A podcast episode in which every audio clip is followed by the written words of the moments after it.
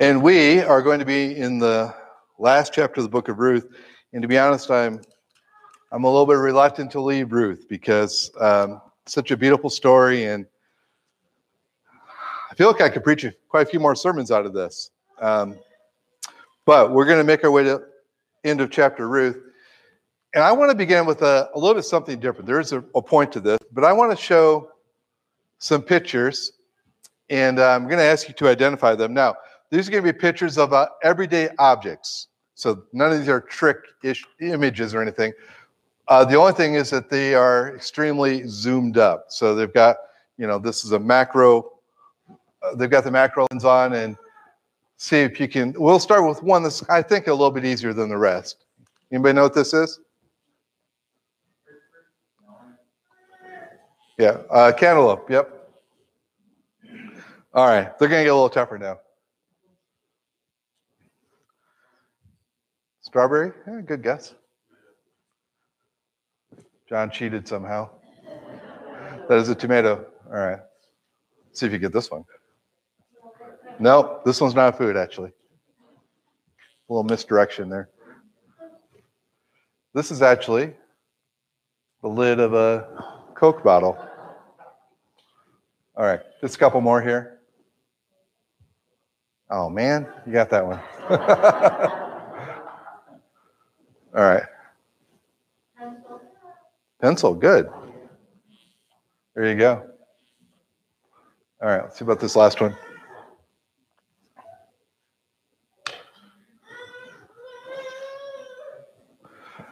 Nate was right. This is actually right up here.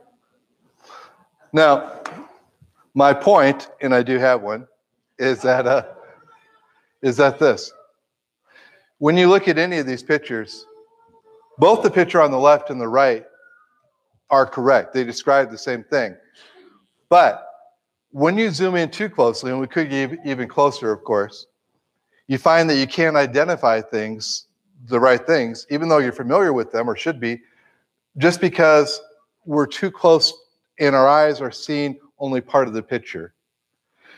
Here's what I'm getting at our eyes are designed to work with our mind to see things at a certain con- uh, context. And when we get too close, we miss the meaning of things.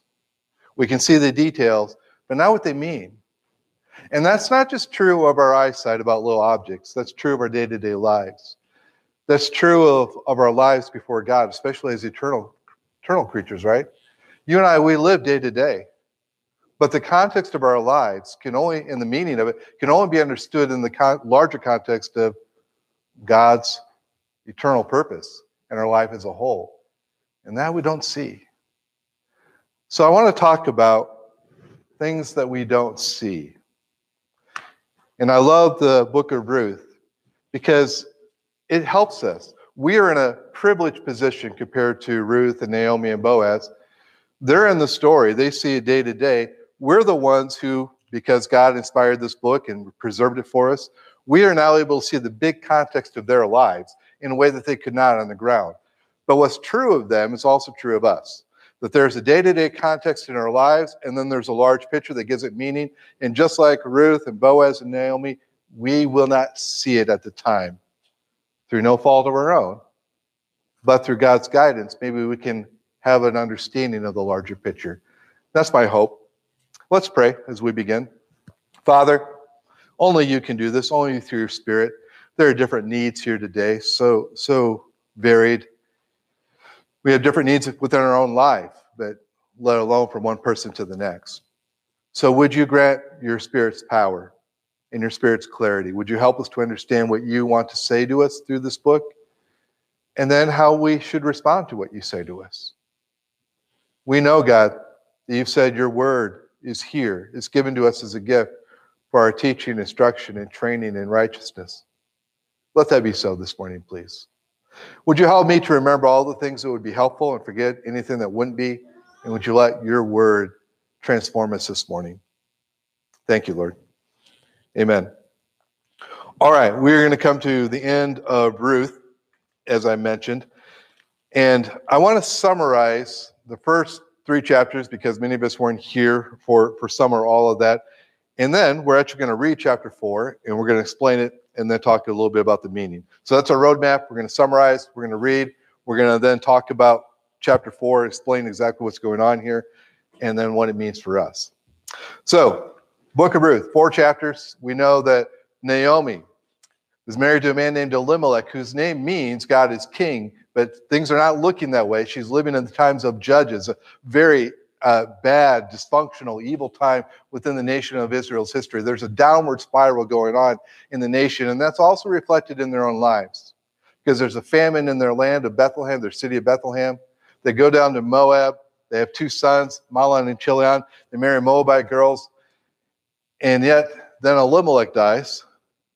It's, it's really not a good omen for your story when, on the first few verses, the man whose name God is king dies. And then Mahlon and Chilion die. And Naomi's left empty, bitter. She's surrounded by death.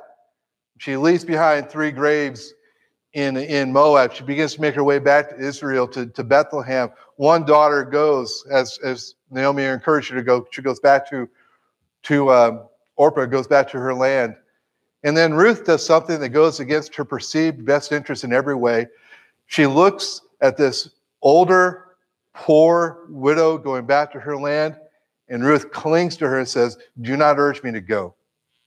Where you go, I go. Your people will be my people. Your God will be my God. Wherever you are buried, that's where I'm going to be buried too. And may God punish me ever, ever so severely if even death separates you and I. And uh, Naomi looks at this young woman, realizes there's nothing she can say. Says, Come on. So she goes back to Bethlehem just as the harvest is starting.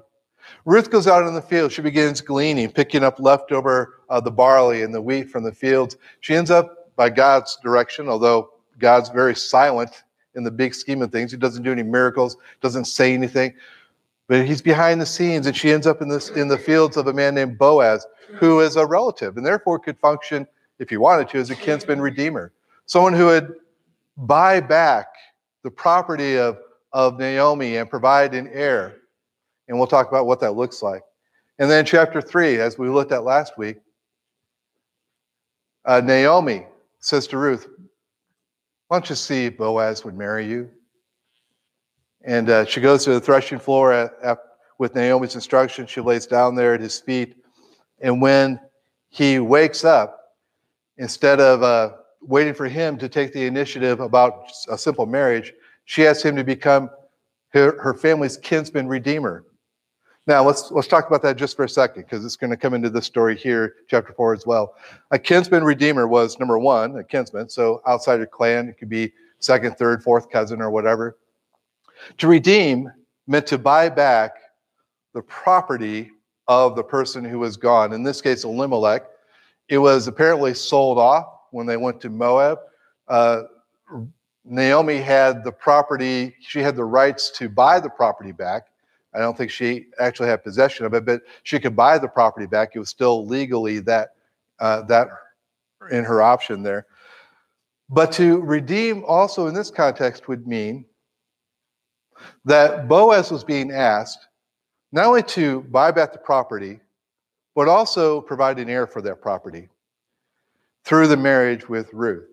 So if they had a child, that child, though biologically Boaz's, legally would become the child of Mahlon, her husband, or Elimelech, further, further up the chain there. And when that child came of age, they would receive that property that, would, that Boaz had just paid for uh, free of charge. And uh, so that property and that land would always be known by a Elimelech's family line living there, and it would be restoring that land to, the, to that family and restoring that family to the land and therefore to their place in Israel. Otherwise, Elimelech's family was about to go extinct. So she went beyond what Naomi encouraged her to do. She asked not only for marriage, but she asked for a marriage of a certain kind, of a kinsman redeemer. She asked him to fulfill that role. And that was a risk because he could have very easily said no. Uh, as we're going to see why here in chapter 4, there were reasons why it would not be in his best interest. So he tells her, Wait, there is one problem. I will do this, but there is another kinsman who is closer than I am. And apparently, in their custom, he had the first right. So that's where we are in chapter four. How is this obstacle going to be taken care of? Boaz, I mean, you read through this, he obviously wants to do this. You, you, feel like there is a love interest between him and this younger woman, but he's a man of principle, and, and he won't do this without uh, without the other kinsman's consent because he has a first right. So, how is this obstacle going to be removed? Well, here's what we're told. And I'm just going to read this part here. Meanwhile, Boaz went up to the town gate and sat there. And when the kinsman redeemer he had mentioned came along, Boaz said, Come over here, my friend, sit down. And so he went and sat down. And Boaz took 10 of the elders of the town and said, Sit here. And they did so. And then he said to the kinsman redeemer, Naomi, who has come back from Moab, is selling the piece of land that belonged to our brother Elimelech, or I interpret this selling the rights of it. I thought I should bring the matter to your attention and suggest that you buy it in the presence of these seated here, in the presence of the elders of my people. If you will redeem it, do so. But if you will not, tell me, so I will know. For no one has the right to, to do it except you, and I am next in line. I will redeem it. Then Boaz said, On the day you buy the land from Naomi and from Ruth the Moabitess, you acquire the dead man's widow in order to maintain the name of the dead with his property. At this, the kinsman redeemer said, Then I cannot redeem it because I might endanger my own estate. You redeem it yourself. I cannot do it. Now, in earlier times in Israel, for the redemption and transfer of property to become final, one party took off his sandal and gave it to the other. That was the method of legalizing transactions in Israel. And so the kinsman redeemer said to Boaz, Buy it yourself. And he removed his sandal. And then Boaz announced to the elders and all the people, Today you are witnesses that I have bought from Naomi all the property of Elimelech, Chilion, and Mahlon, and I have also acquired Ruth the Moabitess, Mahlon's widow, as my wife, in order to maintain the name of the dead with his property, so that his name will not disappear from among his family or from among the town records. Today you are witnesses. And then the elders and those at the gate said, We are witnesses. May God may the Lord make the woman who is coming into your home like Rachel and Leah, who together built up the house of Israel.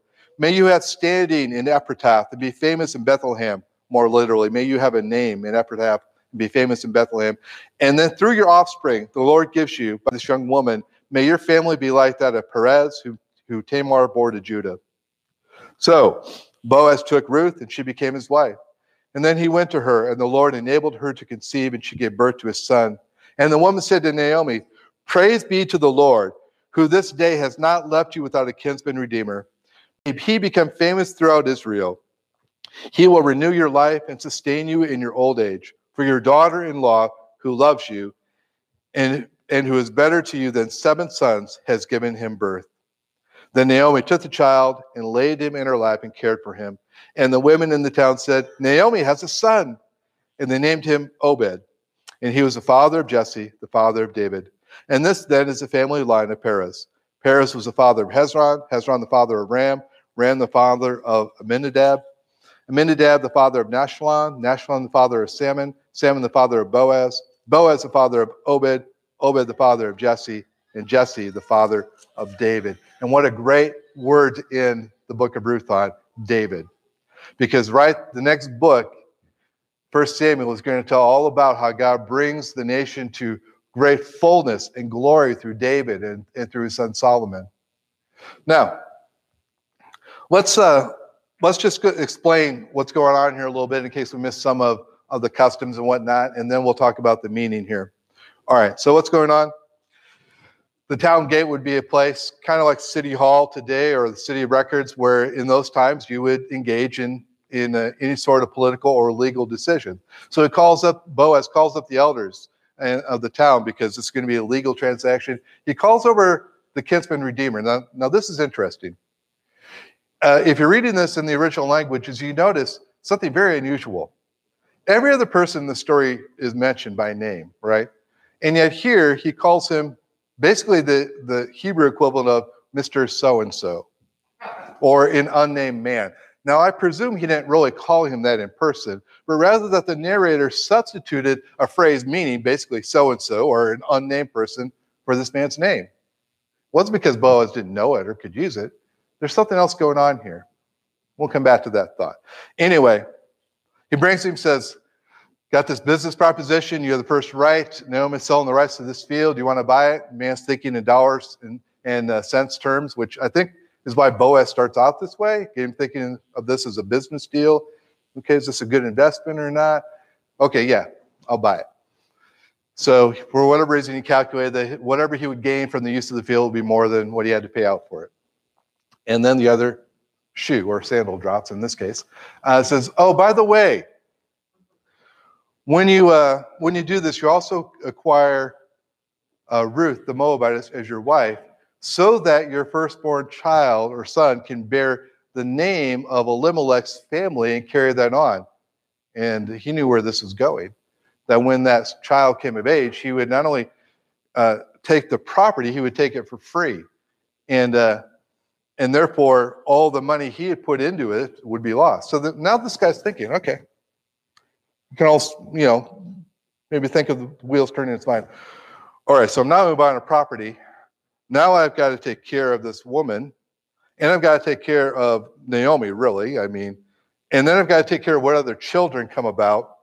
I mean, this this is an expensive proposition all of a sudden. And then I'm now have to take care of all of them, but I'm buying this field with a certain amount of money, and I probably won't get to keep it for more than uh, 15 years or so.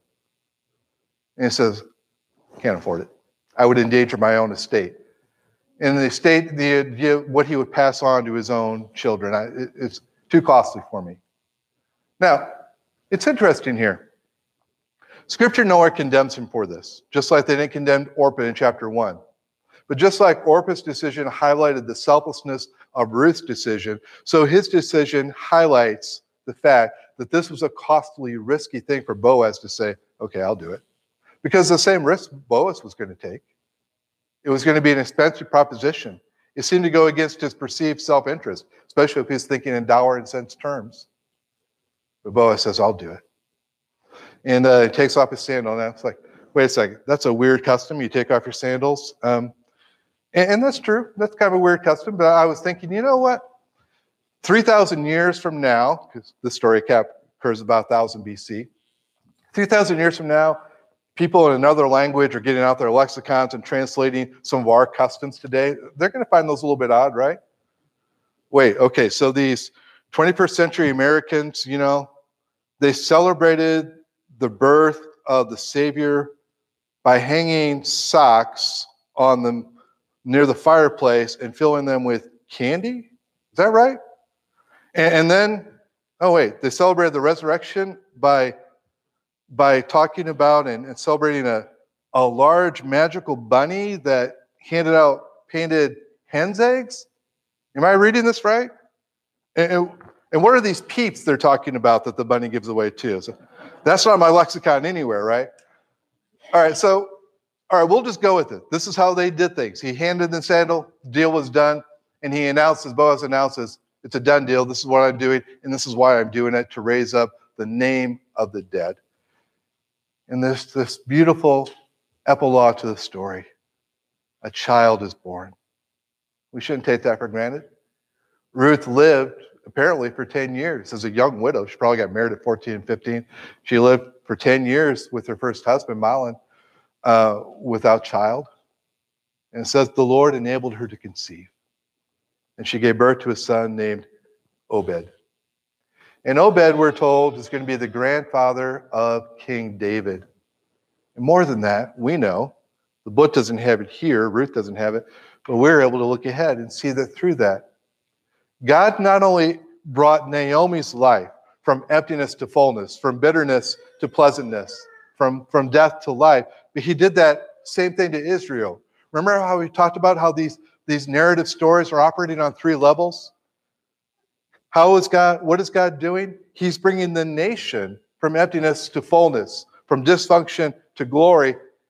And he's doing that through this individual story of this poor Moabite widow and her selfless choice there in the plains of Moab and all the results of that. More than that, God's story of Israel is part of God's larger story of the redemption of all mankind. We see that here too, because uh, as we looked at two weeks ago in the math, uh, the genealogy in the book of Matthew, She is one of the ancestors of Jesus Christ. God could have done it anyway, any way that he wanted to, but what he chose to do is bring forth the redemption of the world, to bring forth the hope of all people, the one who transforms everything in our life through Ruth and her selfish decision on the plains of the Jordan River. We have hope today. We have hope today that this life has purpose and meaning because of the cross of Christ, because of Ruth. We have hope today that this life is not the end, that there is a meaning beyond this, that, that evil will not have the last word, that there is a resurrection of all things because of Ruth. Now, again, I'm not saying God couldn't have done it another way. It's not like his plan is going to be banished if she makes the wrong choice here. I'm saying this is the way he chose to do it. I wonder what he'll choose to do that we won't see through our decisions. All right, so that's going to bring us then to the last part. And I want to talk about the meaning of this for our life here. And uh,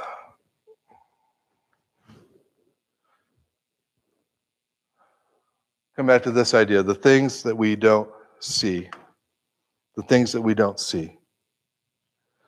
And I, I want to just use the book of Ruth then to talk about my life and yours and the things that are very real about our life that we do not see. Now, in some cases, it's because we are way too close to the situation. Some cases, it's because there are ways that God's working in the intermesh of our story and his story that we don't see. I'm going to ask uh, Nate and Levi to help me with something. I clued them in on this before. So go ahead and grab that rope. Uh, I bought a rope, and you're going to see about 70 or 80 feet of this rope. No, we're not going to have a tug of war. Back up there just a little bit so we get the full 70 or 80 feet there. That's about good. So, this rope is going to represent the timeline of your life. Uh, hold up there a little higher if you would, or a little tauter. And um, this is the 70 or 80 years that you'll be given in this body. And this right here, guess what this is? This white part. That's one year. So it's about a foot. If you're not an eternal creature, if there is no resurrection, then this is your life. And one year in relationship to this should give us, um, maybe this visual help us understand that there is a larger purpose, even on the plane of this 70 or 80, 90 years here. By the way, this little red mark right here, that's one week. Now, here's what I'm trying to get at. The meaning of what happens in our week, we talk about, well, how, are, how was your week or whatever, and that's fine. But do we realize we're, we're looking at life for the most part on this macro level with the zoom lens all the way in? We're seeing this when this is the reality. Now, let me ask you a question. Do you believe that your life is circumscribed by these two points, though? Do you believe that after your death, so Nate, you're the birth, you're the death, uh, that that's the end? Or do you believe that this life is a seed planted into an eternal life? In which case, it'd almost be like you could stretch this around the globe, and this is one week. Thanks, guys. So, we're, what we're seeing in Ruth, and what I'm trying to visualize here, it's not that we don't see what's going on or we're, you know, we're getting the facts wrong, but without that larger picture, we're not going to get the context and the meaning of what happens in our life. We're not going to see all the things that we should. More, more specifically, I want to talk about three things that affect us that we do not see. First, how God works behind the scenes. And you see that in the book of Ruth, right? God is everywhere in these pages, and He's nowhere in these pages. God doesn't speak, He doesn't do any miracles other than providing conception. And yet, we can't read this Bible with any sort of spiritual discernment without understanding the key place that this story had and how God orchestrated and used this. But they didn't see that. They didn't see how God was working. In fact, you remember in chapter one, Naomi four different times or in four various uh, ways said, God's hand is against me. Well, I get that. Her husband's dead. Her two sons are dead. They've married 10 years these Moabite girls, never had any grandchildren. I can understand how she would interpret reality that way, but it, it wasn't the right interpretation. Why? Because there was a bigger picture and a longer time frame that she couldn't see. And that's us. We see, we feel what's happening in our life right now, this week, this year, this season of life. And yet we are eternal beings. And God is working in ways that we are not able to see. Corrie ten Boom was a woman, a bit of you know, she was a Dutch woman who hid Jewish prisoners and went to the concentration camps for it. Later on, when she would uh, speak in her elder years, she became somewhat well known through the book The Hiding Place. And she would go and often tell this, uh, recite this particular poem. She didn't write it, but she, she said this was kind of summarizing her view on life. My life is but a weaving between my Lord and me. I cannot choose the color. He weaves steadily. Oft times he weaves sorrow, and in foolish pride, I forget he sees the upper, and I the underside. Not till the loom is silent and the shuttle cease to fly will God unroll the canvas and reveal the reason why. And then she would often hold up this particular tapestry, the back side of it, and at the end, hold up this side. We don't see that. We're living here where it seems everything's a tangled mess. But God is working all those threads together to create something beautiful.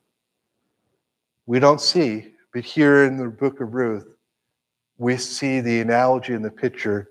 We say, God, I believe you're the same God. I make this my own. You are working behind the scenes. Uh, secondly, here's something we don't see how suffering is the soil of glory. How suffering is the soil of glory. One of the things that keeps us from seeing God's good plan for us is the suffering that we have. We're all going to have it.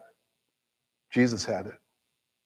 First the cross, and then the crown.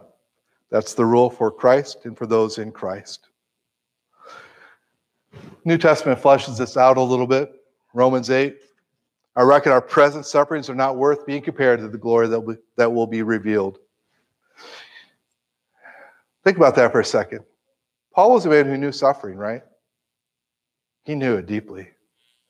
And yet he could think of all the beatings. He could think of all the, the lies. He could think of all the threats to his life. He could think of all the sleepless nights. He could think of the shipwrecks and the suffering and the people who had left him. And he says, it's almost like I can weigh these on a scale. On one side of all these sufferings, and on the other side is the glory that will be revealed. And there's there's nothing here compared to this.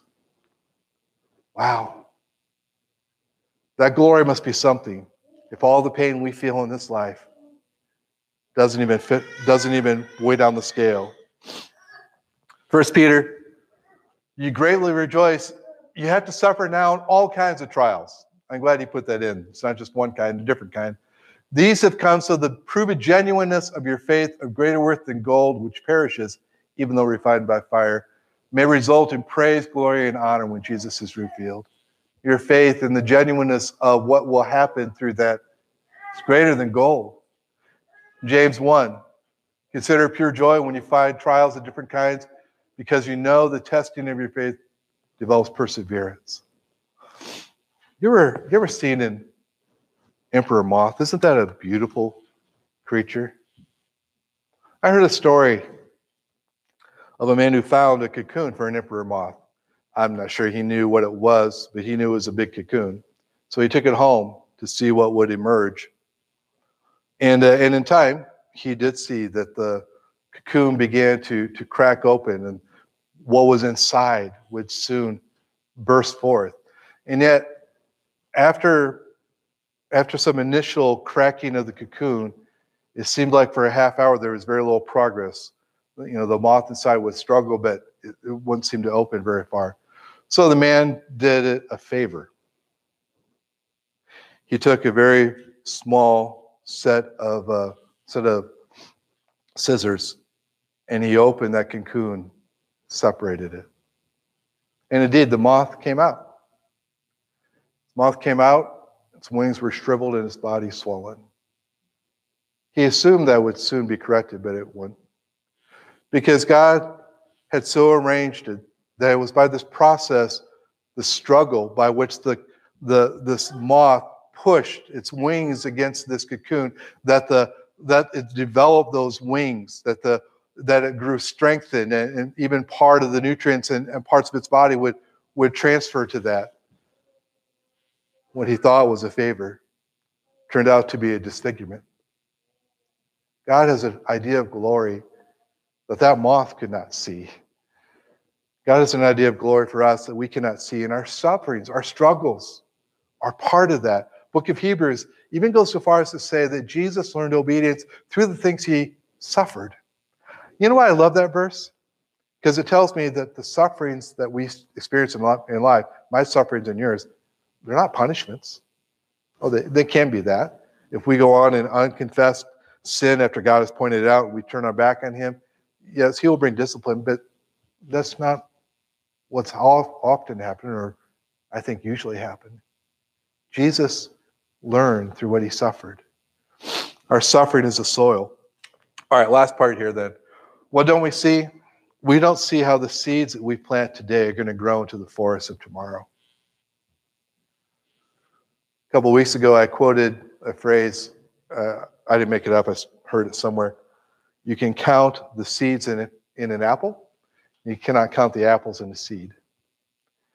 And uh, someone going through a very difficult uh, week sent me a, a text quoting that. And uh, I was very proud of this person for the way that their attitude was was very mature and godly because they were they were embracing that. I could even go beyond that a little bit. This is the pine cone of a giant sequoia. And if any of you have ever been out there, you know that some of those tree trunks are almost the size of this stage. You can drive a car through many of them that they cut out many years ago. They wouldn't do that today, but you can drive a car right through many of the of the tree trunks that they carved out in yesteryear. These are huge. In fact, by weight, these are the largest living things on earth when they are mature. And you know what? In this pine cone, there are actually around 200 seeds. Each one is able to create that kind of sequoia. And each one of those sequoias is able to drop more of these and produce more and more. And it's when they develop these cones, and, and usually the things that that release those seeds, by the way, sometimes in animal, like a squirrel, but more often it's either fire or long, dry conditions that dry these things out and they spill open and the seeds develop into new life. That's what I mean when I say we don't see how the seeds we plant today can grow to the forest of tomorrow. I remember being out in that giant sequoia forest. You know, I can't prove it, but I would guess that started with one seed. One seed that somehow found its way there, grew into a tree that in time established itself and over hundreds, even thousands of years reproduced itself. Somewhere along the line, there was a first tree in that forest. Before that, there was a first seed. You know, Ruth didn't see. How could she? When she was there hugging Naomi's neck and making the choice to go back to share her poverty, she couldn't see. I wonder what you and I won't see. I wonder what you and I we will look back on in the age of eternity and say, that was a seed. That small act of kindness I did for someone, that small faithfulness to a ministry in the church that I served in, that small small way that I befriended someone at, at school or at work or my neighborhood that just needed a friend, the small thing I, I gave, the small check I wrote, that was a that was a seed. Yeah. Because that's who God is. The God who takes a seed, that Ruth planted there on the, on the bank of the Jordan River, and he brought forth a kingdom out of it. Well,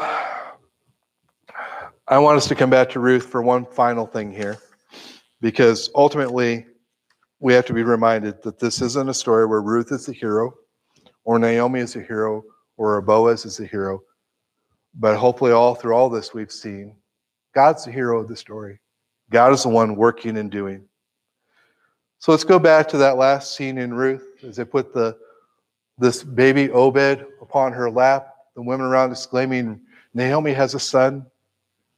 And you see gray haired Naomi snuggled up with a newborn on her breast. All the women around exclaiming praises. What does she see? She sees the child there. Beyond them, she sees brave and kind Ruth, the daughter who is indeed better than seven sons. And by her side, she sees selfless and wise Boaz, who has done his part in bringing her security and joy. Behind them both, though, she sees someone else. She sees Yahweh, the Lord, who has indeed showed that her husband's name, Elimelech, would not only not be extinct, it would have its full meaning realized. God is King.